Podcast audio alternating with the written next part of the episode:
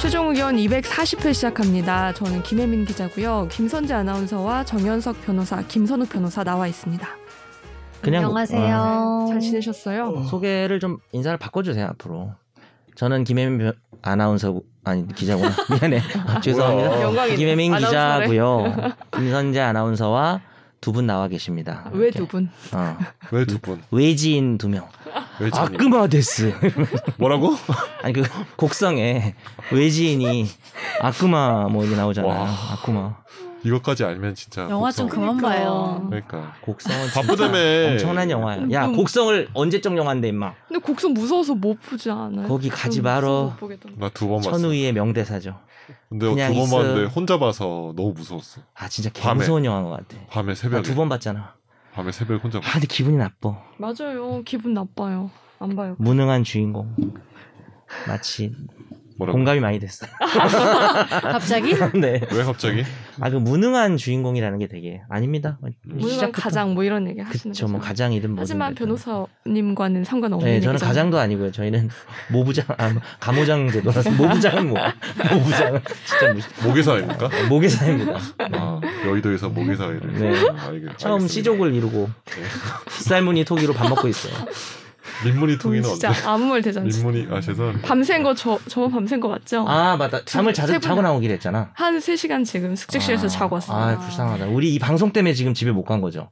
원래는 집에 어쩔 수 없, 없으니까 방송이 먼저 잡혀서 오히려 오히려 방송을 그럴 땐 8시 같은 때 하면은 더 난 거 아니에요? 저녁 8시요? 아니 아침 8시. 그거 합버리고 들어가는 거죠. 아, 저는 좋죠. 근데 다른 분들 일정이 안 맞잖아요. 어. 선재 씨도. 음, 예. 그러니까. 그러니까 일 좀 조정할 때 뭐 세네 시간 자고 온다고 하길래 아, 근데 차라리 네. 아, 자, 18시간. 한 3, 4시간 자면 오늘 하루 종일 잠을 안 자도 괜찮더라고요. 아, 그래요? 예. 그래서 어. 그래, 안 자야 돼요. 더 보기에는 자면 보기에는 안 괜찮아 보이는 친구. 다행이다 이게 얼굴 안 나가서 아, 안경을 거의 뭐 처음 보는 안경을 쓰고 오셨네요. 잘 때 쓰는 안경인가요? 야근할 때. 아, 잘 때 안경 쓰는 건 아니죠. 어, 네. 네, 아무튼 제가 오늘 끝까지 정실 놓지 않도록 네, 도와주세요. 그래요, 뭐, 네, 네. 네. 아, 저희가 댓글 코너 먼저 하기로 했잖아요. 그러죠. 예. 그렇죠. 네. 스피드하게 넘어가죠. 변호사님이 됐나 한번 해주세요. 저요? 데레데. 저 옛날 그 사람이라. 뭐지 테테레 뭐지? 네, 이효리 맞아, 맞아. 이효리 버전으로 해주세요. 텔미로 하는 거 맞아요, 텔미로. 아 이효리 아닌가? 아 텔미였어? 어. 언더걸스. 원더걸스 버전이었나? 나왜 이효리라 생각했지? 대남, 대남, 때레떼 대남. 나를 사랑한다고 춤도 춰주면 안 돼요? 찌르는 거? 그 노래가 나올 당시에도 복고였어요. 그게. 아 맞아. 그 이 노래가 아이돌 가요에서 거의 최초로 네. 복고를 시도한 걸 거예요. 제가 사실 음. 사법시험 공부하던 때 나왔어요. 그 노래. 아, 2007년이네. 그치. 그 뒤인 것 같은데. 요 2007년이야 지금. 2007, 아, 그렇지, 아, 그 그치. 궁금하다. 2008년 합격이니까. 그러니까. 2007년이네. 그래서 그때 막 2차 맞아요. 음. 공부하면서 텔미를 들었었던 것 같아요. 아 그렇군요. 예. 2007년이라고요? 네. 금지곡 그, 아니에요, 약간? 변호사님들의 네. 기억력이 왜 얼마나 그러지? 정확한지 너무 금지곡 중독성 있잖아요. 있으니까. 아 쓰는 금지고. 그러니까. 어. 따라다따 그대여. 이거. 더블의 소공이 2007년 맞네. 와, 기억력이 어떻게 이렇게 수능금지곡도 좋으시지? 뭐 있지? 아, 기 링딩동인가? 상어뜻- 아, 링딩동. 네. 링딩동인가 샤이니? 계속 이게 읊어대가지고 공부를 할 수가 없는. 어. 나도 2005년도인가 그 윤도현 노래 중에 그 사랑했나봐. 그 노래 계속 들어오는 거야 머릿속에 안 떠나고. 근데 그 노래가 안 끝나지 않아요? 계속 할 수 있지 않아요? 그러니까 그러니까 이게 사랑했나봐. 계속 하니까 네. 머릿속에서 안 끝나더라고. 시, 대부분 시험장에서 명곡들이 생각이 잘 안 끝나요. 약간 딱 꽂혀요. 나. 맞아. 난 했으니까 읽어요. 네, 네. 알겠습니다. 읽어주세요. 예, 라칼리파님이 달아주셨습니다. 언급하신 출입 명부를 보고 연락을 했던 건 뉴스상에서 검색이 되는데 관리자가 아닌 여성 손님 뒤에서 기다리던 남자 손님이었고 음, 그 사람 연락한 사람. 어, 음. 기입하는 모습을 보고 촬영인지 기억했는지 연락처를 알아내 연락을 했다가 그 난리가 났던 사고였습니다. 그래서 저희 가게는 명부를 만들지 않고 투표지처럼 만들어서 손님들께 작성 후 손을 넣어 빼려고 행동하지 않는 이상 뺄 수 없는 통에 넣어달라고 했습니다. 진짜 똑똑하시다. 아. 음. 하지만 억지로 또 빼는 사람이 있겠지. 반응도 좋았는데 이걸 자영업자 커뮤니티에 공유를 했더니 언론사에서 취재도 하더군요. 영상이 꼭 필요하다고 하나? 음. 언택트 시대인 이미지도 있는데 굳이 영상까지 따야 하나 싶어서 거절했지요. 끝. 음. 놀리는 거야? 그 끝에 왜 거절했지요? 아, 어, 거절했지요. 메롱. 그런 의도로 쓰지가 않은데. SBS 아니야? SBS. 이 어. 방송이 왜곡을 하네. 변호사. 그런 의도로 하신 것 같은데? 근데 저는 이 거절했지요. 기자의 네. 심정이 되게 이해는 돼요. 방송 은 영상이 꼭 필요하거든요. 음. 그러니까. 인터뷰도 필요하죠. 예. 그러니까. 근데 거절하셨어. 아, 그- 쿨하다. 근데 되게 나- 똑똑하시다. 어, 나 같으면 TV 나오고 싶어가지고 어떻게 할 것 같아. 아닌가? 우리 어렸을 때 유행했던 노래잖아요. 텔레비전 비전에 죄송합니다. 빨리 할게요. 네, 다음 걸 읽어주세요. 노래 같이 안 해줄라 그랬는데 팬레이님이 다 이렇습니다. 네. 저도 법으로 밥 벌어먹고 산 사람인데 깊게 생각하지 않았던 사안이었습니다. 피파 온라인4 판매 수수료 할인받을 목적으로 종종 PC방을 출입하는데 네, 그 배차장과 똑같습니다. 그때마다 제 이름과 연락처를 적어놓고 나오는 것에 대해 별다른 생각을 하지 않았더라고요. 뭐 다들 아시겠지만 1개월에 1회 구글에서 제 동선에 대한 타임라인을 보내주는데 진짜 집, 사무실, 편의점, 국밥집, 가끔 서점, 영화관, 주말엔 성당이 전부더군요. 많이 가시네요. 국밥 중이신가 이거 뜨끈한 국밥집 혹시 국밥이나- 내가 아는 국밥집이 아니야? 어쨌든 하 나 진짜 왜 이러고 살지 싶었는데 냉정히 생각해 보니까 어라 딱히 코로나 이전이랑 바뀐 게 없잖아. 오히려 이전에는 음침한 히키코모리 오타쿠 아재였는데 지금은 국가 방역 수칙을 철저히 준수하는 훌륭한 어른이 됐다. 웃어야 되나 울어야 되나. 아, 어미처리를 왜? 너 약간 댓글에 너 감정 넣어 있는다 오늘 너 약간 연기 욕심 보이는 것 같아 아니에요 전혀 없어요. 너 서프라이즈 같은데 연락해봐 스프라이즈. 단연으로 오늘 좀 일찍 음. 나쁘- 음. 오셔서 준비하신 것 같아요. 줄을 밑줄 치고. 봤어. 오. 네, 그 전에 이렇게 마음이 뭐 눌러. 아니 그거 보셨어요? 웃으면서 우는 연기? 광수 웃으면서 우는 연기? 그건 다른 사람 웃으면서 우는 연기 봤는데 김수현 그 김수현? 김수현이 비교가 있어요. 웃으면서 우는 연기 한번. 아 보세요. 김수현은 되게 연기 잘한 걸로 나오고 근데 이제 런닝맨에서 광수도 연기 잘하는 아 런닝맨에서 아. 웃- 웃기게 이제 하려고 웃으면서 우는 연기가 있어요. 한번 보세요. 네. 음. 원래 원조는 광, 강민경 아니에요? 아니 그런 거 보고 싶으면 아 재밌으면 단톡방에 좀 올려주세요. 나 그러니까. 먹어봤네. 근데 이런 거를 서로 재밌다고 자꾸 올리다 보면 이제 우리네 어머님들처럼 되는 거야. 어머님 아버님 이 영상 한번 봐봐라 이러면서 어, 근데 제가 올린 거 되게 재밌지 않았어요? 아 우리는 우리가 올린 건 그팀 재밌었어요 다. 이자 어쩌고 그 예, 그 아, 방글라데시 네. 사람들 12달러를 받고 이렇게 네. 어뭐 뭐 있었지? 한국말로. 한국말로. 생일 축하해 뭐 이런 거 네, 아니었나요? 대머리 깎아라. 뭐 이런 대머리. 그게 엄청난 인기래요. 음, 봐야겠다 나도. 안 보셨구나. 예. 요새 최근에 그 원조는 시조 그 시조새 강민경이 대회 다들 뭐, 모르고. 예? 아 기쁜데 슬프다 이렇게 연기를 하는데 아. 이제 김수현님은 광수님은 이렇게 연기를 하시는. 그거는 그냥 얼굴이 문제인 거 아니에요? 표정이구나 표정. 아니 근데 기쁜데 슬프다 이거를 이제 아. 표현하는 거죠. 연완 어리네요. 연기 완성은 얼굴이 하는 거네요. 그렇죠. 음. 맞습니다. 자, 하겠습니다. 네, 베스달방님. 뱃살마왕님 다루셨습니다. 5주년이라는 게 의미가 있을까요? 음? 앞으로 1, 2년 안에 끝날 방송도 아니고 아 그런 의미로. 예, 김선재 아나운서와 정현석 변호사의 드립력만 있으면 10주년도 쉽게 넘길 것 같은데 그깟 5주년 야, 이제 너희 둘이 왜 둘이인이다야. 그렇네요. 여기까지 읽겠습니다. 여기까지만. 왜 일단 말아요. 오늘 어? 왜 되게 이런 편파적이네요. 오늘 여러모로 내가 읽고 싶은 된남이 거만 읽을 거야. 오늘 여러분, 된남이 내 되게 부모- 까칠해요. 어. 오늘 된남이 어제 하루 종일 운전을 해서 어, 지금 진짜 되게 오늘 까칠하고 그리고요 어, 너무 예민하셔요. 피곤해. 네이버 오디오 클립에 있는 댓글도 읽어주기로 했잖아요. 있었어요? 어, 제가 있었어? 봤을 때 없었는데. 뭐 자 읽어주세요. 지오 음. 이미. 지옥님이 사랑해요 정현석. 그리고 좋아요를 한번 누르고 그때 나오는 멘트를 읽어주세요. 눌러보세요 좋아요. 자신의 댓글에 공감할 수 없습니다. 네, 제 휴대폰으로. 진짜로? 아 이렇게 네이버 오디오 클립에 아 저는 팟빵에 댓글을 저인 척 하- 남인 척하고 단 적이 없는데요. 에, 네이버 오디오 클립의 댓글도 단적이 없다는 사람치고 너무 자연스럽고 모든 네이버 시스템을 알고 계시는데요. 오늘부터 네이버 오디오 클립에 댓글도 읽어준다고 했어요 지난번에. 음. 그래서 그쵸. 제가 사랑해요 정현석 제 이름이 지호입니다 여기서. 그래서 달았는데 왜 안 읽어주냐고요. 아니 제가 제가 뭐 한 나왔는데. 거야 진짜? 네, 제가 그럴 단 줄 거예요. 알고 안 읽은 근데 거예요. 이게 내가 달자마자 아, 그게 농담이 지금 아니었어? 오늘 저기 지우, 지, 지훈 PD가 없는데 네. 지훈 PD가 달자마자 어. 우리 방에 올렸잖아. 어. 아. 네이버에 사랑해요 정현석이 달렸어요. 그래서 내가 그때 너무 말하고 싶었지만 내가 그때 그린 그림이 지윤아 미안해. 와서 선지한테 눌러보라고 어. 하면 이제 되게 웃기잖아. 자신의 댓글은 좋아요를 누를 수 없습니다. 그렇죠. 그 방송의 기본은 주작을 하지 않는다. 그러니까 근데 요건 우리 제가 그러지 맙시다. 네. 최초이자 마지막 주작이고요. 방송에서 얘기하려고. 아, 내가 지금 얘기 안 할 수도 있었잖아. 음. 그래도 난- 되게 노력하는 사람이다 방송을 음. 위해서 어, 그리고- 뭐라도 하시네요. 네이버 댓글이 너무 없어요 지금 이거 하나예요. 앞으로 네, 네이버 좀 오디오 달아주세요. 클립에도 댓글 좀 예, 부탁드려요. 네. 팟빵에 계시는 분들도 글로 가서 좀 달아주세요. 팟빵에서 싫어할 것 같은데? 그 팟빵이 요즘 이상해요. 그 뭐가 자꾸 이상해요? 내 폰이랑 뭐 빵이 안 이상해요. 맞는지 네. 그러니까 재생 바가 없고 계속 재생이 아. 아, 어, 돼요. 그럼 내가 중간에 아, 멈추거나 잠깐 뒤로 가고 싶으면 그게 안 되는 거야. 그리고 차를 타고 블루투스 연결되면 그냥 갑자기 나오는 거 민망하게 막 음. 내가 어 내 갑자기? 목소- 예, 내가 막 모르는 사람 태웠을 때 막 하하 막 내가 나와서 막 관상가 양반 막 이런 거 나오니까 근데 오디오 클립은 이게 좀 모르는 앱은- 사람 누구 태웠어 좋은 이 것 시국에. 모르는 사람을 태웠어. 모르는 이 시국에 사람을 태워. 모르는 사람 옆자리 조수석에 모르는 누구 태웠어요? 사람이라고. 일단 옆자리라고 안 했고요. 모르는 사람. 최종 의견을 모르는 사람이라고 한 거죠. 아 어. 죄송합니다. 제가 저를 모르는 사람은 왜 진짜 태웁니까? 궁금했어요. 아, 네. 그래서 네, 그렇죠. 모르는 사람은 혹시 형수님 포함하시는 거죠?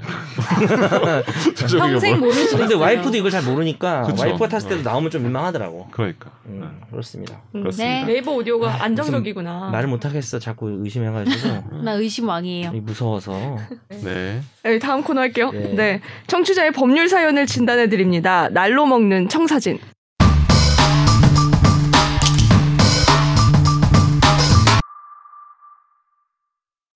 안녕하세요. 저는 평소 배달보다는 직접 가서 사와서 먹는 편입니다. 주말엔 다리집 떡볶이와 별다방 커피를 직접 걸어가서 사와서 먹어요. 요즘 코로나가 유행이라 최근에야 배달앱을 설치해봤습니다. 첫 이용으로 쿠폰도 받아서 할인받고 최종 선택에선 배달 대신에 방문 수령을 선택했어요. 그런데 매장에서 본 가격과 앱에서 본 가격이 차이가 나는 거예요. 물론 쿠폰을 써서 비슷한 가격에 결국 결제를 한 것 같긴 하지만 일주일 뒤에 치킨을 시키려고 배달 앱을 실행했다가 그냥 방문 수령하고자 바로 전화해서 매장으로 찾으러 갈게요로 주문했습니다. 그런데 역시나 앱 가격이 비싼 거예요. 택배비가 포함된 가격이라고 생각되긴 하는데 저처럼 앱에서 주문하면서 방문 수령을 하면 배달료가 빠진 가격으로 결제돼야 하는데 이러면 안 되잖아요. 이렇게 매장 내 표시 가격과 배달 앱의 표시 가격이 달라도 되는 건가요? 제품값과 배송료를 구분해서 정확하게 표기해야 맞는 것 같은데 배달 앱이라고 가격을 매장과 아예 다르게 표시하는 건 문제가 있는 것 같은데 배달 앱은 어떻게 이용해야 하나요? 어떻게 이용해야 하는 아, 것까지 근데 그러니까 물어보셨네요. 법적인 문제를 물어볼 줄 알았는데 그 이용은 일단 네. 앱을 일단 까시고요. 회원가입하고 로그인하고. 간편 결제를 설치하시고 쿠폰은 최대한 많이 받으시고 일회용품은 주지 않아도 이렇게 된다고 할 수는 없는 입력하시고 거고. 근데 최근에 이렇게 음. 뉴스를 보면 네. 배달료 빵원이라고 돼 있으면 반가워서 시키잖아요. 음. 근데 알고 보니까 포함돼 플라스틱 용기 값까지 소비자한테 부담시키는 맞아요. 그런 상황도 많이 음, 있었다고 저도 몇 번 하더라고요. 당했어요. 네. 어, 제가 제 친구가 요식업에 종사하는 친구가 있습니다. 네. 모 떡볶이 집을 무려 세 개나. 지읒 떡볶이입니까? 하여튼 아니, 그러니까 앞에 꽤 자음만 하는데요? 유명한 꽤 지읒, 유명한 지읒. 떡볶이인데 다 이제 택배비 다 이제 매장에서 부담하기 때문에 아마 이런 식으로 할 거예요. 조금씩. 근데 네. 픽업하면은 싸야 네. 되는 건 아닌가요? 그러니까 픽업하면은 좀 싸게 배달을 해주는 해줄걸? 것도 아니 차라리 전화를 해서 포장 좀 해주세요 하는 게 나은 거 아니야. 음. 이 앱을 근데 이게- 이용해서 근데 그 택배비 따로 없어요. 결제하는데 아, 그거- 내가 알기로는 어? 택배비 따로 결제하지 않나? 아니 아니요 따로 없어요. 택배- 따로 음식값에 없어요? 포함. 아, 아, 그럼 배달료가 따로 음식값 포함되죠. 있는데 음식값은 그러니까. 그 원래 음식값보다 더 비싼 거예요. 그치. 그- 그치 배달아. 원래 네. 음식값이 맞아. 만 원이면 어. 전화를 해서 포장 그러니까 난 포장을 음. 시켜본 적이 없는데 그건 신청하면 포장해 놓는 거지 그럼 내가 맞아요. 픽업하는 거지 네. 그쵸 그쵸. 근데 이- 네. 그런 얘기는 있더라고요. 근데 그걸 더 받는다고 그런 얘기 있더라고요. 음식을 훨씬 더 많이 준대요. 배달 앱으로 통해서 하면은 주문하면 왜 진짜? 그럴까 매장에서 주는 것보다 더 많이 준다고. 그럴 이유가 후기를 있나? 아니 그 아. 후기를 잘 쓰면은 평가가 좋아지니까 음. 아 아니 아니 음식값을 높이고 음식 양도 많이 주는 아, 이유가 뭐냐고 비례해서? 물어봐. 그러니까. 어. 왜요 진짜? 왠지는 모르고 그냥 자기네 인간적으로 말로는 미안해서 그 저 배달 대행 통해서 줄 때 음식값 비싸지만 그 대신 음식도 더 많이 준다 아, 이렇게 그렇게 주장하는 거예요. 차라리 네. 말하기 위해서 오. 할 수도 있는 거고 음. 그렇게? 근데 그게 진짜인지는 뭐 그러니까 나는 뭐 차라리 선제말처럼 뭐 그거를 뭐 후기 뭐 이렇게 이용하려고 하나 싶어가지고 그런 건 아닌가 음. 보네 음. 근데 저는 뭐 픽업해본 적은 한 번도 없긴 한데 이게 만약에 사실이라면 음. 요즘엔 너무 배달 앱 중심으로 이 시장이 돌아가는 것 같아요. 독과점이 아. 되는 거죠 네. 그러니까 예를 들면은 맞아. 나는 배달 앱을 안 통하고 음. 시키고 싶어도 그럼 너무 번거롭고 불편하니까 맞아, 맞아, 맞아. 음.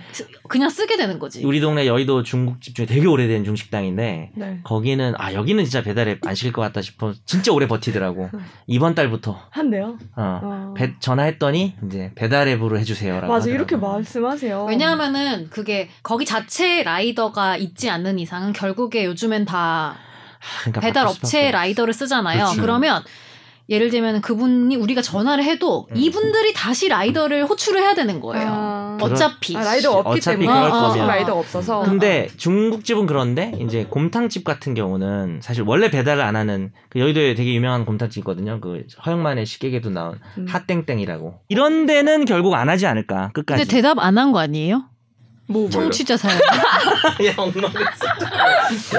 아니 아니. 야, 요건요. 아니야. 나 사실 이분도 법적으로 해결할 수 있는 방법이 이분도 있나? 우리의 제대로 된 답변을 기다리지 않을 거라는 믿고 아닌데. 있어. 근데 법률의 규정보다도 이제 뭐 있긴 한데 지금 이거에 이런 건 결국은 공정거래위원회에서 음. 조치가 필요한 거죠. 이거에 음. 관한 정책 마련이나 규제 네. 어떤 식으로 할 것인지. 왜냐하면 배달 앱이라고 하는 게 생긴 지 얼마 안 음. 됐잖아요. 그래서 거기에 맞는 어 뭐 어떤 식으로 뭐 가징금을 부여한다든지 아니면 시정 조치를 한다든지 음. 부분이 조금 내려질 수는 있는데 기본적으로 우리가 그 배달 앱을 가입할 때 음. 사실 제가 읽어보고 오진 않았지만 네. 약관 같은데 그런 게 사실 이런 게 포함돼 있을 수가 있어요. 음. 그러니까 실제 이건 진짜 안 읽어보고 네. 하는 말인데 네. 실제 식당 가격이랑 배달 가격이 다르다라는 게 우리도 약관 잘 안 읽어보잖아요. 음. 네. 그런 부분에 좀 빠져나가는 것들을 만들었을 수는 있는데 음. 또 그렇다고 무조건 합법적인 건 아닙니다. 공정위에서는 뭐 예전에 우리가 뭐 약관 글씨 깰만 크- 많게 해놓은 것도 문제를 삼았었잖아요. 네, 그래서 그렇죠. 약관이라는 게 미리 자기들이 만들어놓은 계약이 약정이기 때문에 소비자가 자세히 안 읽고 그냥 이렇게 음. 어, 들어가는 상황에서 이렇게 교묘하게 음. 가격을 마치 무슨 그 백화점 변칙 세일처럼 네.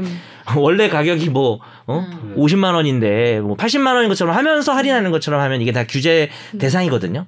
뭐 그런 식의 규제는 앞으로 가능할 수 있다고는 생각합니다. 근데 사실 왜 이렇게 되냐면 이분이 마지막 마무리를 좀 이상하게 해주셔가지고 그렇죠. 앱을 어떻게 이용하면 좋을까라고 해가지고 어, 우리가 지금 이용 방법을 얘기하다가 뭐 이런 얘기까지 나온 거잖아요. 그래서 이분 잘못입니다. 저희는 잘못이 없고요. 청취자에게 어, 책임을 전가시키는 방송 아예 그 이런 최종 의견 컨셉으로- 함께 하고 계십니다. 이- 이런 컨셉으로 가기로 한 거잖아. 네네네. 나 2년 동안 지켜보니까 그런 거 같아. 어, 어차피 사람들도 알아 이미 다 알죠? 그럼 알고 보내는 거. 전가와 주작. 그죠? 잠깐만 주자. 본인도 알고 댓글 그러니까, 다시는 거라고 제가 어, 이렇게. 오해하겠습니다. 네. 네. 감사합니다. 다음 사연 넘어가 주실까요? 미안한 아, 마음. 네. 야 너 약간 지금 미안한 표정 지은 것 같은데 그러지 마. 아야 전혀 전혀 안 미안하지. 미안하지? 않아요. 어, 안 미안해. 그렇게 우리가 더 강해져야지. 이러면 휘둘리기 시작하면은 맞아요. 제대로 못. 네. 읽을게요. 저희 뭐, 뭐 다른 분들과 이- 의견이 같진 않습니다. 정석 변호사님과 아. 나머지 세 명 의견이 같진 않습니다. 잠깐만 그 지금까지 같이 웃고 떠들지 않았어? 야 네가 동탄. 선거야지. 네가 그 돈탄 마탕인지 뭐라고? 몽탄이요. 몽탄인지 몽탄이야. 동탄인지 그거 네가 얘기했잖아. 이 사람 아, 사연 먹는 거 크크만 안중에도 배고파. 관심도 없고 진행자가 나 3시 반에 아, 또 아무 어디 가야 돼. 말도 자 그렇지. 넘어갑시다. 예. 네. 안녕하세요. 최종 의견 애청자입니다. 좋은 화두 던져주셔서 감사합니다. 코로나19가 공공의 이익을 위해서 개인의 기본권을 어디까지 제한할 수 있는가 같은 철학적인 질문을 던졌다고 생각합니다. 한국은 메르스도 겪었고 이후로 법제정이 되었기 때문에 방역을 위해 개인정보를 정부에 제공한다는 발상이 초반엔 거부감이 없었던 것 같아요. 그러나 사태가 장기화되고 특히 경제적 피해가 워낙 막대하다 보니 국가가 개인의 권리를 제한하고 있고 이것은 부당하다는 프레임이 점점 더 힘을 얻고 있는 것 같습니다. 결국엔 코로나로 죽으나 굶어 죽으나 다른 건 무엇인가라는 질문에 봉착하게 됩니다. 종국엔 경제를 살리는 방향으로 나아갈 수밖에 없지 않나 생각해요. 기본권 제한 요소는 그만큼 방역 당국과 정부 당국이 세심하게 조절을 해주어야겠죠. 사례로 언급해 주신 것처럼 명부에 적힌 연락처 보고 스토킹하는 짓은 있을 수 없는 일입니다. 앞으로도 좋은 방송 해주세요. 음, 오. 감사합니다. 어, 공감입니다. 음, 저는 아이디 한번 본 것 같기도 네, 그래요? 하고. 그러니까 나도 예. 약간 눈이 이거. 음. 뭐 약간 해결을 해드려야 되는 문제나 그런 그런 건 건 아니었어요. 아니지만 이런 음. 것도 네. 가끔 받으니 기분이 좋네요. 음, 네. 네. 바로 넘어가죠. 아 또 안 만들었다. 아, 뭘? 아, 화제의 판결 오프닝. 화제 판결 아, 슬로건 또 좀 까먹었어. 만들어 주세요. 네. 어, 멘트 잊어버려. 누가 얘기 좀 해줘요. 나 그 집에 있을 때.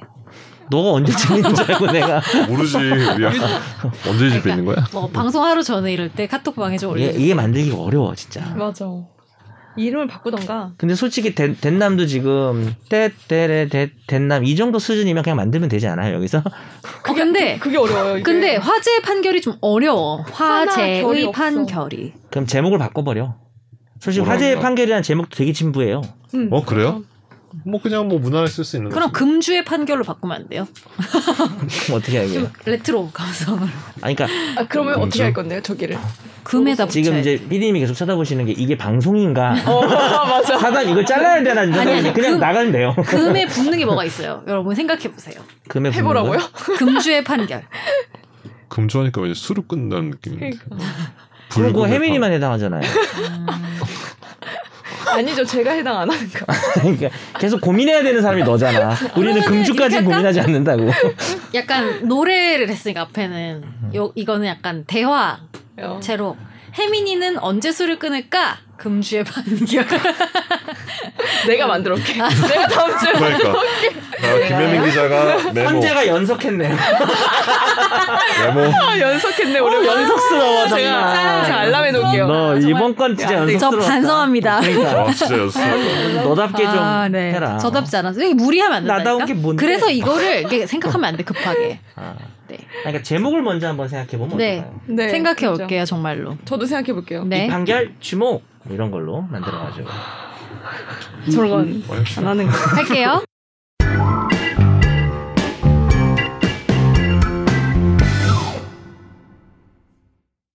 A씨는 2006년 8월 침례를 받고 정식으로 여호와의 증인 신도가 됐습니다. 그리고 2009년 6월 종교 활동을 중단했는데요. 거기에서 3년 뒤인 2012년 10월 현역병 입영 대상자로 선정이 됐고 이후 5년 동안 입영을 연기했습니다. 그런데 헌재가 이듬해 양심적 병역 거부자에 대해서 대체 복무를 규정하지 않는 병역 종류 조항은 양심의 자유를 침해해서 헌법에 합치되지 않는다는 결정을 내리게 되는데요. A 씨는 이러고 두 달 뒤 다시 여호와의 증인으로서 몇 년 만에 종교 활동을 재개했습니다. 그리고 검찰은 A 씨가 정당한 사유 없이 입영을 거부했다며 기소를 했는데요. 1, 2심은 A 씨에 대해서 징역형을 선고했고 대법원 역시 병역법 위반 혐의로 기소된 A 씨에게 징역 10개월의 집행유예 2년을 선고한 원심을 최근 확정했습니다. 정리를 하면 이분이 음, 처음엔 여호와 증인의 신도였지만 그렇죠 현역병 입영 대상자로 선정이 되고 이제 계속 연기하다가 갑자기 그 사이에 헌재에서 어 병역 대체 복무제를 규정하지 않는 이 조항이 음. 음. 헌법에 위배된다, 합치되지 않는다라고 결정을 하니까 갑자기 다시 여호와 증인의 신도가 된 거죠. 종교 그러니까 종교 활동을- 활동을 재개한 거죠 그죠. 원래 되긴 신도는 만났는데 네. 2006년에 신도가 되고 2009년에 활동을 안 하다가 네. 2012년에 결정이 나오니까 갑자기 그해 두 달 뒤에 음. 활동을 재개하신 거죠. 음. 음. 그 이유가 음, 그 이제 병역 거부였던 거 아니냐라고 대법원하고 그렇죠. 음. 1, 2, 3, 10 전부 그렇게 본 겁니다. 네. 예. 그리고 저는 약간 종교적인 특성도 있는 게 제가 아는 분도 여호와의 증인이신데 이거 믿으시는 분들은 엄청 모임도 많이 하시고 공부도 많이 하시더라고요. 아 그래요. 그러니까 뭐 교회나 성당은 비교적 왜 음. 자주 안 나가시는 분들도 있고 하잖아요. 근데 이 종교는 엄청 같이 모여서 막 공부도 많이 하고 이런 분위기인 것 같더라고요. 음. 그렇다면은 이분이 10년 만에 갑자기 활동을 한 거는 조금 그러니까 그러니까 10년 전에 그만두실 때 이제 이미 거의 종교를 개종했거나 그랬을 음. 가능성은 좀 있다고 본 것 같아요. 그죠? 거의 뭐 화산이 갑자기 활동을 재개하는 그런 느낌. 그러니까 거의 뭐 그러니까, 네. 그러니까 뭐 10년 동안 종교를 안 그건 하다가 무슨 한다는 비유죠, 근데 자. 갑자기 그냥- 아니, 갑자기 그냥 그러니까 네. 아무런 정말 이렇게 10년 만에 이렇게 10년 하는 만에 거니까. 갑자기 화라산이 되고 이런. 휴화산이 거. 화라산이 네. 음. 그리고 사실 이런 케이스 완성해줬어. 때문에 진짜로 양심적 병역 거부자인 그러니까. 분들이 오히려 되게 이미지가 안 좋아질 수도 음. 있잖아요. 오해를 받을 수 음. 있죠. 어, 바로 그거죠. 네. 맞아. 그리고 또 이런 판결을 보면 드는 생각은 이제 법률이나 법학이나 이제 법제도라는 게 네. 어, 논의를 분리시키는 게 되게 중요한 것 같아요. 음. 항상 느끼는 건데 이제 양심적 병역 거부라는 것 자체를 반대하시는 분들 계시잖아요. 네. 뭐 이제 좀 가장 잘못 이해된 수준에서는 우리는 그럼 군대를 갔다 왔는데 우리는 비양심적이니 뭐 이런 이야기부터 아. 사실 양심이라는 단어가 그 뜻이 음, 아닌데 그렇죠.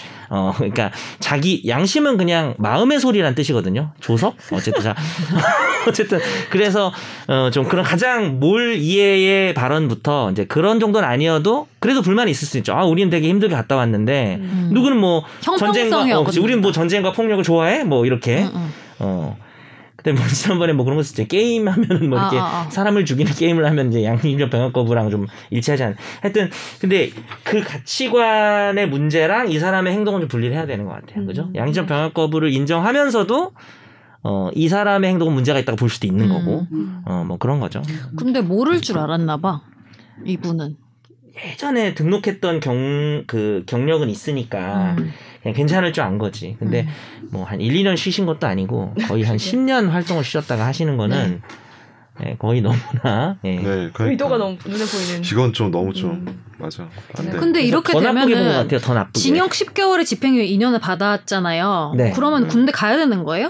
가, 아니 가야죠. 가야 징역 십- 돼요? 그게 군대를 면제를 받거나 공익으로 가기 위한 그 요건이 있어. 아, 더군다나 이거 집행유예잖아요. 음. 시- 돼요? 제가 지금 정확하게 연수는 기억이 안 나는데 음. 실형으로 몇 년 이상 나와야 면제입니다. 아, 그래서- 집행유예면 안 돼요? 아 안 되죠. 아, 그래서 예전에 제가 우리가 그런 농담이 있었어요. 병역 거부로 뭐 예를 들어서 징역 3년이 나와야 뭐 그 음. 면제야. 근데 재판장이 2년 6개월을 때리는 거야. 그럼 그때 신발을 던지라는 거죠. 재판장한테. 아, 그럼 추가해서 이제 3년 군대를 안 갈 수 있다. 그런 유치한 농담이 있었습니다. 아. 검사한테도 던지고 네, 그렇죠. 검사한테 던지고 어, 그렇죠. 그럼 이제 상상적 그랬다가 경합이 나와요. 2년 이제 11 경합범이지, 개월인데? 경합범. 2년 11개월 실체적 내리면 경험. 어떡해요? 던졌다가 2년 11개월. 넌 어. 3년 안 했어. 넌 내 절대 안 해줘. 더 해야겠는데. 근데 몇 년이 면제인지는 좀 찾아봐야 될 것 같아요. 까먹었어요. 네. 예. 음. 집중 탐구 시간입니다.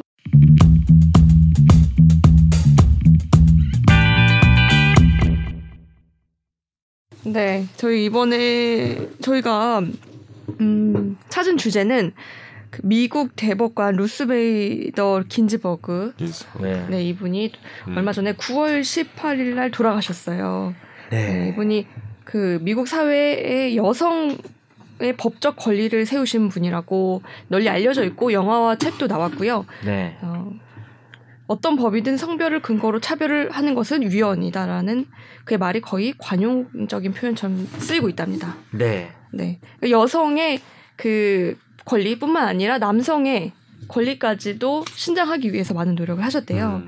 네. 그래서 되게 위대한 분이라는 얘기를 많이 들었고 또 선재 아나운서가 추천됐고 제가 추천한 주제입니다. 어, 네. 네. 그렇죠. 그러니까. 저는 저는 사실 영화를 본 아직 못 봤거든요. 선재가 많이 얘기해 주겠죠. 네.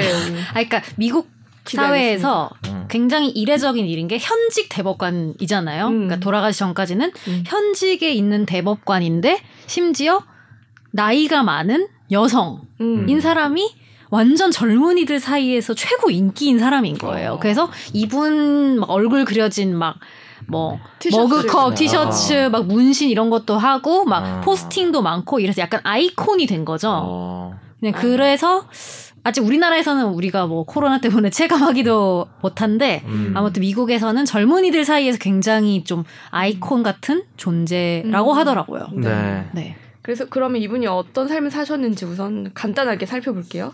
제가 설명하는 거에 선재 아나운서가 만약에 해주시고 싶은 말 있으면 저는 붙여주세요. 어, 중간 중간. 영화랑 책으로밖에 영화 몇 번 봤어? 영화 두 번 봤어요. 아, 이번에 그런 거 좀- 준비하면서 한 번 봤고 어. 네, 1933년에 그 러시아 출신 유태인 이민자와 오스트리아 유태인계 어머니 사이에서 태어났다고 합니다. 17세에 코넬대 전액 장학생으로 입학을 했대요. 머리가 원래 좋으신 분인 거죠. 그리고 그곳에서 만난 마틴 긴지버그와 고등학교를 졸업하는 해에 결혼을 했습니다. 남편이 하버드 법대 1학년 재학 중일 때 긴지버그도 법대에 가려고 했지만 가지 않고 그 남편 그 ROTC 장교에 임관을 했거든요. 그래서 그 복무지 근처에서 그냥 금- 그냥 공무원 시험을 합격해서 일을 하다가요. 남편 복무가 끝나니까 긴지버그도 하버드 법대에 진학하게 됩니다. 음. 네. 근데 그때 신입생 500명이었는데 그중에 여, 여자가 9명밖에 이게 없었대요. 몇 년도지? 1950년 이게- 50년 되겠네. 음. 그렇죠. 네. 비교가 뭐 될지 모르지만 서울대 같은 경우는 법대가 정원이 270명인데 네. 제가 93학번이거든요. 네. 나이 깠네.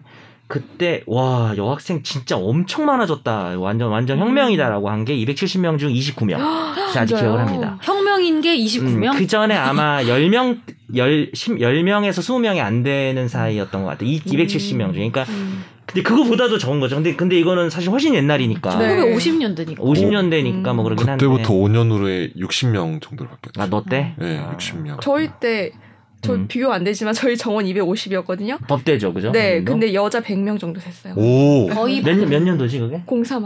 아, 03년도. 어. 어 이게 다 오픈되네 요 우리. 뭐, 나이 오고. 갑자기 갑자기 우리 호주. 8년생이구나. 아니 근데 사실은 네. 저는 약간 이분이 너- 약간 넘사벽이라고 생각한 게 여튼 능력이 있으니까 음. 그렇죠. 코넬저 가고 그러니까. 호주도 가고 어, 그러니까. 중간에 여튼간에 옥면 잠깐 아니에요. 공무원도 했어. 네, 어. 가고 싶은 걸 하고 싶은 공무원 걸 시험 다하셨어. 합격도 그러니까 하셨어요. 기본적으로 그러니까 그만해. 안 쓸 수가 없는 능력치라는 네. 생각이 네. 들어요. 네. 그래서 그때 법대 학장이 여학생들만 집으로 초청해서 저녁을 먹으면서 음. 왜 굳이 남자들 자리를 빼앗아가면서 법대 에 입학했냐라고 묻기도 했답니다. 얘도 뭐 당연히 남자일 거고, 이 학장도. 그렇겠죠. 그래서 접시를 지금이었으면- 막 던졌어요. 여- 여자 안 되는 거 대반전인데 당연히 남자일 거고. 접시를 던졌나요? 음. 지금이었으면은 신고당할 만한 어. 발언이네요. 그렇죠. 국민신문고에 올라가는 미국은 총, 미국은 총기도 자유화돼 있는데 왜 총을 안 갑자기 총기 들었을까요? 얘기 왜 합니까? 어? 근데, 아, 그럴 넌 뜻으로 너무 소- 극단적이야. 소설가 지난번에도 아닙니까? 저기 어, 네? 덱스터하고 이 씨. 오늘 예민하셔. 네? 오늘 약간 어제 힘들어요, 어제 이게. 운전을 너무 많이 해서 허리가 아파요. 죄송합니다. 아, 네, 어쨌든 아유 그런데 이제 긴즈버그 그 법대 1학년생일 때 아- 남편이 이때 이미 암 선고를 받은 거 봤습니다. 아, 그렇구나. 그래서 항암 치료 때문에 학교를 가지 못한 남편 대신해서 수업에 들어가서 필기를 하고 음. 동시에 본인 수업도 계속 참석하고 아 남편 수업도 들어가고. 네 자기 수업도 필기를 아, 해온 뭐야? 아이, 좀- 넘사벽이라니까요. 아 이거는 또 좀 있어요. 양자역학으로 설명해야 되는 거 아니에요? 근데 이거 한 게다가 번에 지금 딸까지 두 개를- 있었대요. 이미 집에 출산을 한 돌아와서 거죠. 딸을 돌봤다고 합니다. 음. 어, 좀 죄송하죠. 너무 근데 약간 남편도 넘사벽이- 돌봤을 거 아니에요. 남편이 또 그죠. 아프니까. 남편이 그래서 이제 글을 못 쓰셨나? 뭐 글- 타자를 못 썼나? 그래가지고 남편 아. 대신 남편이 논문 쓸 때 어. 말로 불러주면 아. 긴지버거 다 타자 치고 아 남편은 말로 그냥 논문을 얘기하고 그럼 뭐 한매 타자 이런 거 연습 많이 해줬겠네. 아 죄송합니다. 청산 그만해. 청산. 메밀꽃 필모래. 그만하라고 받아주지 말라고. 네, 그죠. 미안해. 하지 마. 미안해. 우리 주제 빨리 합시다. 네. 네. 네. 어, 그리고 이제 남편이 로스쿨 졸업하니까 긴지버거가 또 학교를 옮겨요. 콜롬비아대 법대로 학적으로 옮깁니다. 와. 어. 진짜 대단하죠. 이런 사람이 나쁜 생각을 가졌어 봐. 아니 옮길 수 있다는 게 정말 그러니까. 가치관이 이 사람이 지금 문제가 있었으면 은 맞아. 네, 진짜 큰일 났겠죠. 그럼 트럼프처럼 옮길 수 돼. 아, 있다는 게 참- 뭐라고요? 이게 나가 되나? 괜찮아요. 그쪽에서 고소 안 할 것 같아요. 저희한테 관심 없는 관심 거 없어. 같아. 관심 없어요. 예, You 괜찮아요. F 막 이러면서 네. You fire. 그래서 이제 긴지버거가 졸업할 때가 됐는데 아무도 여자라는 이유로 채용을 거부를 했다고 합니다. 그렇구나. 그래서 대법관 이때가 아래서- 80년대쯤 됐겠군요. 네 일을 하려고 했지만 이마저도 여자라는 이유로 거절당했고요. 아, 70. 어, 70년대. 아니 80년대는 네. 아니고 70년대. 예, 예. 네 그래서 법학과 교수직으로 나중에 60년대 음. 뽑히긴 했지만 남성 남성 됐네?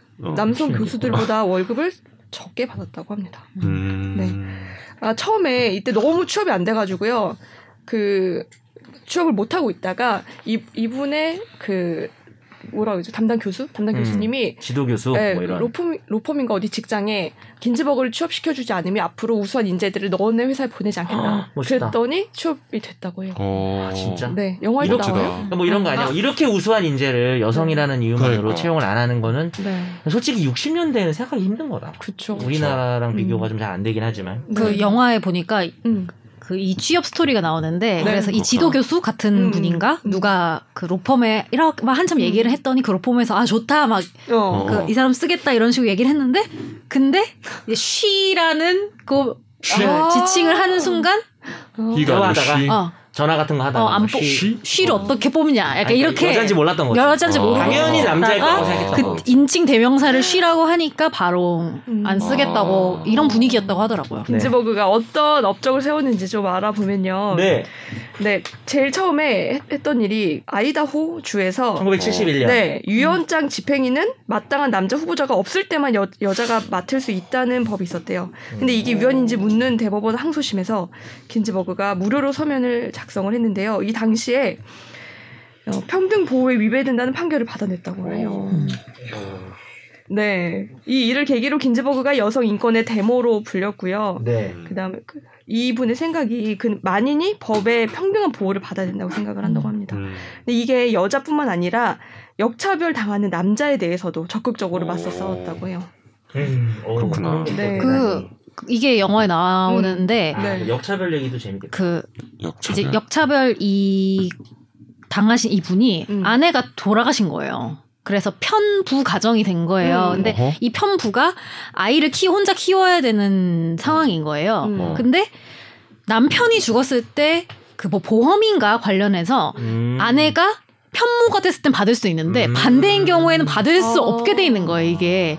그래서 양육비를 네, 그- 왜냐면 이 뭐, 사람은 지금 보조금? 당장 뭐, 일을 못 보험? 하고 어. 육아에만 전념을 하고 싶은데 그 보조금인가 하여튼 그거를 여성- 받을 수 없게 돼 있는 거예요. 똑같아야 되는 보조금이겠다. 네. 왠지 국가 관련. 근데 그 자체도 되게 성차별 여성에 음. 대한 성차별적인 시각이 수도 있겠다. 맞아. 젠더에 기반한 어. 네. 여자는 이제 줘야 맞아. 된다고 옛날에 하는 홍- 그러니까 것도 문제지. 옛날 홍, 사실. 혼빈간 인정한 거랑 음, 비슷한 맞아. 인정인 거죠. 아, 그러니까 그렇지. 그렇지. 근데 그래서 이 남자분이 그 신문에다가 글을 쓴 거예요. 오. 그래서 그때 당시에 글로리아 스타이넘이라고 아. 굉장히 유명한 그 페미니스트 사회운동가 음, 음, 아, 그 사람이 이걸 어떻게 생각할지 모르겠다 이런 식으로 해가지고 이제 글을 쓴 거예요 솔직히 지금 신문에다가. 글로리아 아는 사람 있었어? 모르겠어요. 아니요. 그거 어떻게 기억하고 있지? 글로리아 누구죠? 글로리아 스타이넘 보면 알아요 사진 원래 보면 아는 알아요. 알아요. 사람이에요. 사진 봐. 어, 사진 보면 알아요 누군지. 어, 보면 진짜 사진 보면 서로 안다니까. 아는 사이예요. 아 모르는 사이인데.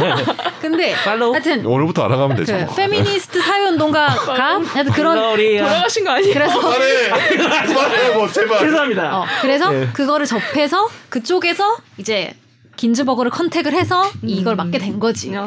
네, 이제 그래서- 피해 당사자는 남성인데 네. 또 제도는 또 어떻게 보면 여성 차별적일 수도 있을 것 맞아. 같아요. 반대로. 여자는 보호해줘야 된다는 이- 그런 인식 개념에서 자체가 예, 그죠. 나온 거잖아요. 뭐 네. 보호 좋아요 이럴 수도 있지만 일단 돈을 주는 거니까. 네. 아무튼 아, 그래서 참 미묘한 그런 문제네. 젠더에 기반한 차별은 없어야 된다 이러면서 음. 계속 음. 그런 판 그런 재판에 참여를 한 거죠. 음 그렇구나. 이제 그 뒤에 81년도에 그 미국에서 두 번째 여성 대법관이 됩니다. 최초 그리고 여성 나서- 대법관이 그 샌드라 블록인가요? 아 죄송합니다. 샌드라 데이 오코노 미야키. 아 죄송합니다. 나 이제 안 해. 안 섞일 거야. 안 낚일 거야. 아, 어차피 아, 모르는 사람이라 막 하는 거예요. 샌드라 데이 오코노라고 하네요. 음. 제가 오코노 미야키 갑자기 생각이 나가지고 그만해. 죄송합니다. 코인 노래 클린턴 생각도 때. 나고요. 어, 그러니까. 클린턴 때. 클린턴 오케이, 정부 오케이. 때. 음. 오. 네. 네. 아, 이분, 그러니까 긴즈버그가 네. 두 번째 아. 여성 음. 대법관. 음. 야, 81년에 두 번째 여성 대법관이구나. 잠깐 그러면은 그 이후에는 여성 대법관이 몇 명이나 되는 근데 거야? 우리나라는 어- 그러니까 아니 미국은, 그 이후에는 미국은? 없지 않아요. 어, 왜냐하면 없어? 지금 아, 맞네. 돌아가기 전 아 종신제니까. 직- 네, 네네네. 야 그렇지. 그렇구나. 여기는 종신제니까. 음. 그 얘기를 맞네. 했대요. 음. 긴즈버그가 그러면 아, 당신은 대법관 어. 중에 여자가 몇 명이 있어야 하냐고 생각하냐라고 어. 물어보면 자기는 항상 똑같이 말한대요. 아홉 명이라고. 아홉 명 전원. 그러면은, 어 나도 좀 그런 생각이 들어. 아, 그러니까 왜냐하면 어. 그러니까 그 말에 어. 들어있는 게 뭐 아홉 명이 돼야 진짜 그런 뜻이 된다라기보다는 아니고. 음. 어. 어. 남자가 남자가 아홉 명일 아홉 명인 것은 때는 아무 이상- 말을 아무 안 말이 했고 없었는데. 그 그러니까. 오랜 세월을 어, 보냈는데 그렇지. 맞아요. 내가 아홉 명이 여자 다 되어야 된다고 하면은 왜 이상하다고 왜 이상하냐, 생각하냐는 맞냐. 어떤 그럼- 오케이. 그런 거 미러링 같은 네. 거죠, 일종의. 음. 그래서 그게 어록 같은 거죠. 그럼 음. 여기서 우리나라 최초 여성 대법관은 누구죠? 누구죠? 몰라요. 아, 몰라요? 음. 여러분 다 아시는 분입니다. 법이 있죠? 김영란. 김영란. 그 아, 어, 아 우리도 진짜 늦네. 최초예요?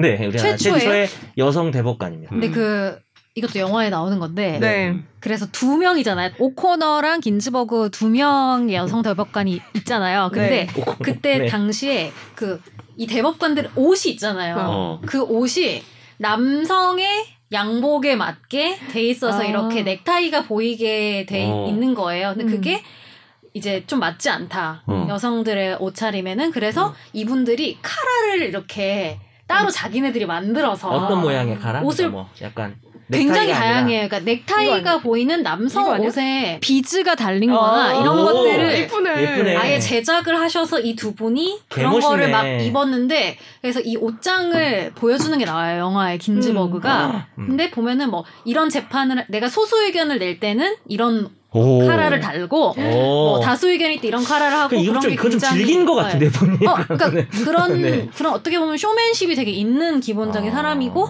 어. 그래서 그 긴- 쇼맨십 아. 있어도 긴즈버그의 돼. 그 음. 대법관 옷을 입고 있는 사진을 보면은 음. 이게 되게 다양하고 자기만의 이딱 색깔이 있어요. 그래서 음. 그런 것도 다 어. 생각하면서 이 두 명이서 되게 음. 서로 의지하면서 지냈다고 하더라고. 음. 요 그리고 아까 얘기 나온 김에 제가 효하고 이름 생각 안 났던 분이 전효숙 헌법재판관인데 어, 전효수 없었죠. 이분이 여성 최초 헌법재판관이고 2003년 네. 우리나라도 노무현 그렇다고 대통령 마지막. 2003년이로. 제가 볼 아, 예, 때는 초반이에요, 초반. 예, 김영란 대법관보다 빠른 거 아니에요, 이분이? 아니면- 빠르죠. 그러니까 빨라. 헌법재판관이 제 빨라, 빨라, 생각대로 빨라. 빨랐고, 어. 근데 그게 2000년대야. 그러니까 2000년 이전에는 없었던 그러니까 거죠. 우리나라 좀 21세기에 반치해봅시다. 21세기 이르러서 그치. 그냥 나온 뭐- 거죠. 그거는 이제 음. 98년도에 정권 바뀌고 여러 가지 뭐 맞물려 있죠. 그 음. 그 여러 가지가. 예. 그렇죠. 계속 해주시죠. 네, 네. 그래서 유명 판결을 좀 찾아봤는데 이게 찾기가 되게 어려웠어요. 어, 왜 영어로 돼 있어서 그랬나요? 네 맞아요. 아, 그냥 농담한 건데. 나무 위키조차 영어로 돼 있어요. 구글 아. 번역기로 하면 되잖아요. 그때 판결 이렇게 하였다. 이런 식으로. 여성 음. 그래서- 평등하였다. 그래서 어떻게 어떻게 하여튼 네. 아무튼 찾았어요. 어, 참. 네. 보면 버지니아 군사학교에서 아, 버지니아요? 여성을 뽑질 네. 않았대요. 네, 근데 이거를 남성생도 입학만 허용했지만 여성까지 입학을 음. 허락하게 하라는 판결을 내린 거죠, 이제. 그렇죠. 여기서. 네, 맞아요. 아까는 이제 대법관이 되기 긴즈버그가 받아낸 판결이고, 음. 변호사로서. 네. 이제부터는 판결을 내리기 시작하는 거죠. 음. 맞아요. 네, 근데 이것도 영화에 나오는데요. 네.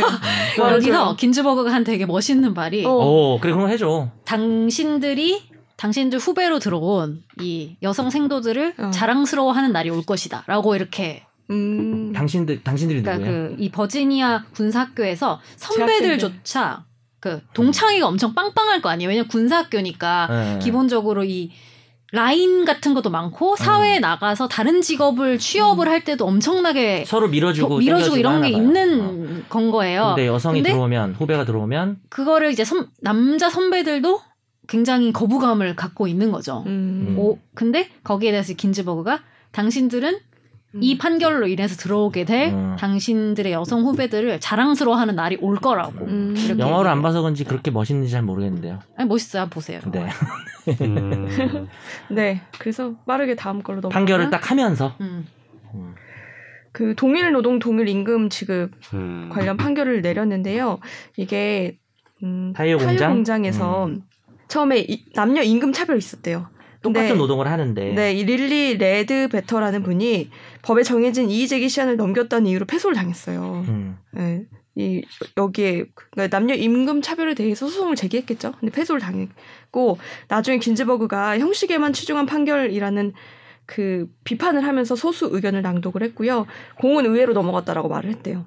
그래서 이제 살짝 뿌린 거죠. 야, 니들 음. 의회 의회 니들이 좀 그렇죠. 해봐. 네. 법을 바꿔봐 이런 음. 거죠. 그래서 의회에서 진짜로 2년 뒤에 공정 임금법을 통과시켰고 레드 버, 베터 법이라는 이름이 붙었다고 합니다. 이 법에.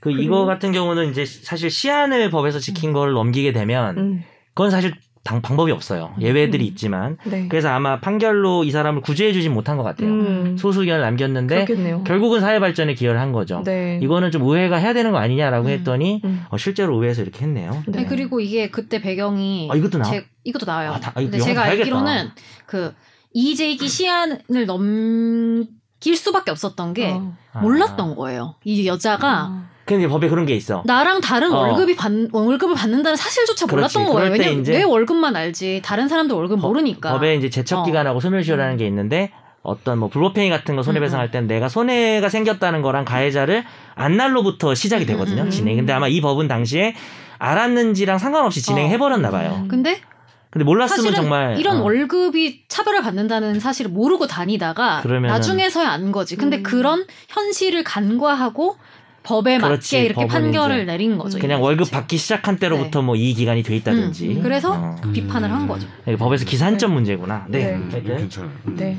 이거는 많이 아시겠지만 조지 부시와 엘 고어가 2000년 대선에서 후보로 나와가지고 대통령 선거에서 붙죠. 근데 이때 연방 대법원이 수작업 재개표를 명령한 플로리다 대법원의 판결이 헌법에 위배된다고 판시했습니다. 그래서 이때 다시 재개표를 안 하고 그냥 끝나요. 음. 근데 긴제버그는 소수 의견을 내면서 역사의 심판을 받을 것이라고 이- 말을 그, 했어요. 음. 음. 이때 문제 삼은 게 복잡한 미국 대선 절차라고 하는데 음. 이거 다들 아시죠? 그러니까 여기서는 그 우리나라처럼 전체 네. 음. 그 표수를 다 더해가지고 누가 맞냐를 결정하는 게 아니고 네. 그렇죠. 어느 주에서 누가 이겼냐로 음. 결정을 하잖아요. 그렇죠. 청기 백기 이런 식으로 하는 그렇죠. 거죠, 주별로. 근데 전체 표수를 보면 엘고어가 이겼었고 음. 주별로 보면 부시 대통령이 이겼었던 거죠. 그래서 음, 그치. 그죠? 예, 그, 맞아. 그래서 부시 대통령이 이긴 걸로 그냥 끝나고 대통령을 하셨죠. 그리고 이제 그거는 뭐 바꿀 수는 없는 상황이었지만 네. 뭐 그런 멘트를 하셨다. 음. 네. 어. 이분이 소수견을 진짜 많이 냈고 음. 그리고 이분의 그 유명한 멘트 중에 하나가 나는 반대한다. 음. 이게 영화 제목이죠. 음. 네, 음. 맞아요. 근데 웃긴 건 이런 거지. 그러니까 소수 의견이고 반대한다는 의견이 화제가 되고 더 호응을 아. 받는다는 게 사실은 되게 웃긴 상황인 거죠. 음. 그러니까 그 대중들이 원하는 것과 물론 법적인 결과가 다를 수는 있지만 음. 네네. 왜 이 사람이 아이콘이 됐고 음. 왜 이 사람이 사실은 소수 의견인데도 훨씬 더 호응을 받느냐. 그렇죠. 음. 이미 대중들은 그것에 더 열광을 우리- 하고 있는 우리나라도 거죠. 뭐 비교가 될지 모르겠지만 헌법재판소 판결들을 보다 보면 음. 그 다수 의견 소수 의견이 항상 나오면 그 중에 이제 전효숙 아까 말한 여성 재판관 같은 경우는 거의 늘 소수 의견인 거예요. 음. 음. 근데 이제 처음에 우리가 법대 다니면서 공부할 때는 네. 별로 그런 생각 없이 보면은 아니 이 사람은 정말 소수를 반골인가 하기 이런- 위해 잠깐만 관종인가 약간 이런 생각이 있잖아요. 반대를 위한 네? 반대. 어, 그러니까 음. 그냥 튀려고 일어나 이럴 수 있지만 그만큼 법원이라고 하는 게 사회 안정이나 이런 거를 기본 속성으로 가다 보니까 보수화돼 있기 때문에 네. 거기서 그냥 자기가 생각할 때 당연한 목소리를 내면 음. 늘 그게 소수 의견이었던 것일 수밖에 없는 상황들 음. 예, 그런 건 좀 비슷할 수 있지 않을까 생각이 듭니다. 네. 마지막으로 볼게. 그러니까 나 이 판결 제일 네. 음. 가장 최근이죠. 이게. 그러니까 음. 네. 이게 놓은 거예요? 아, 네. 어, 정신 좀 어지껏. 다시 잡아야지. 하나 둘 네.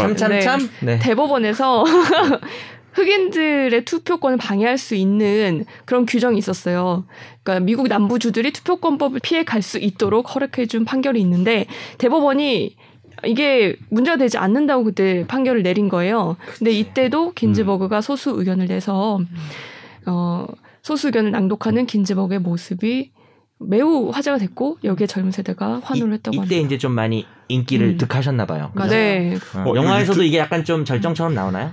이것도 스토리가 나오는데 이, 음. 이 법이 내용이 뭐냐면 원래는 이 흑인들의 투표권을 보호하기 위한 법이었던 거예요. 네, 어. 근데 그게 이제는 필요 없는 시대가 됐다라고 아. 결론을 내린 거예요. 네. 네. 아 판결로. 음. 근데 이미 기울어진 운동장에서 어. 차별이 없다고 얘기를 하는 것과 같은 생- 상황이 생긴 거죠. 음. 그래서 긴즈버거가 이거에 대한 의견을 냈는데 이미 이때는 SNS나 이런 게 굉장히 아, 이게 몇 활성화된 년 될까요? 시기였 음. 정확히는 모르겠는데 그래서 어. 이 젊은 사람들이 SNS를 통해서 퍼나르기 시작한 음. 거예요. 그래서 음, 그 뭐 노토리어스 B.I.G 이거 음, 음. 패러디를 해서 그 이름 붙여서 뭐 노토리어스 R.B.G 맞죠? 음. 네, 그렇게 해서 막 캐릭터화가 되고 막 음. 퍼지고 이랬던 맞아. 거죠. 음. 그럼 뭐 얼굴 루스 합성도 하고 베이더 그랬어요. 음, 막, 음, 막 랩하는 거 막. 네, 그래서 이렇게 뭐 해가지고. 그래서 뭐 아까 컵도 만들고 뭐 티도 만들고 이런 것들이 이- 이- 이때 막 다 이때 그렇게 퍼지기 된 거구나. 시작한 거죠. 뭐 유튜브에 보면은 이게 다 영상들이 나오나? 혹시 소수 의견 낭독하는 그런 게 있나요? 그 유튜브에는 모르겠는데 어. 영화상에는 는 나오죠. 그 실제 영상이 나와요? 근데 실제 영상이랑 어. 어. 녹취가 다 남, 그러니까 음성이 다 오. 남아 있더라고. 네. 아. 요 되게 옛날 막 50년대, 60년대에 했던 그 뭣도 어, 재판들도 다 나와 있구나. 그 음성이 다 남아 있어 있는데 진짜 차분하더라고요. 이 어, 그래요? 음성이 음. 전혀 흥분하지 않고.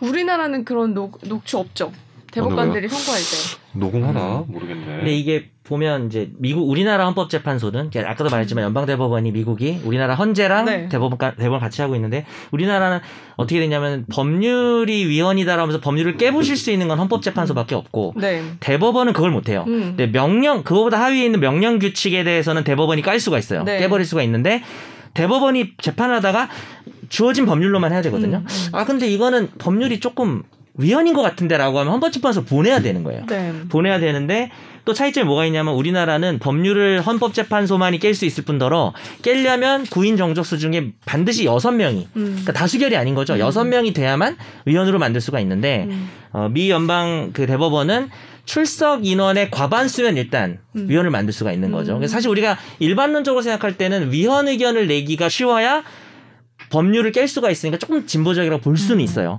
근데 지금 이 선재가 얘기한 쉘비 카운티 대 홀더 판결에서는 그 흑인을 보호하는 법이 있었던 거죠. 음. 근데 그 그거를 당시에 그 음. 어, 다섯 명이 이거를 위헌이라고 음. 얘기를 하는 바람에 이 법이 깨져버린 음, 거죠. 음, 음, 음. 사실 깨지지 말아야 될 법인데 네. 그때 이제 네 명의 그 소수에 들어갔던 거죠. 그러니까 음. 이 법이 존재함으로써 차별이 최소화될 수 있는 건데 음. 그거를 마치 이제 차별이 없잖아로 아. 음. 돼버린 그럼 거죠. 이 법은 없어져도 돼. 음. 어, 오히려 그렇게 된 이 거죠. 법은 있는 게 더 합헌적인 법인데 아. 우리가 볼 때는 음. 차별을 막을 수 있는 뭐 그런 상황이 그렇구나. 있죠. 예.